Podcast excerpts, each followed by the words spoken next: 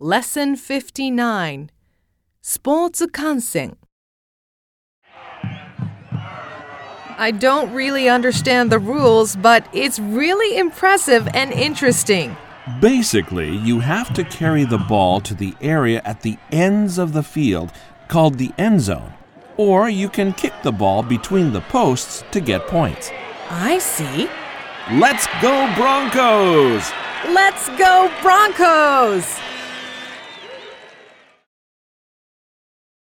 ミニ会話 What just happened? One of the Broncos players committed a foul. Really? Is there still a chance they can come back? Sure, there's still one quarter of play left. もっと話そう I'm so excited to see a football game.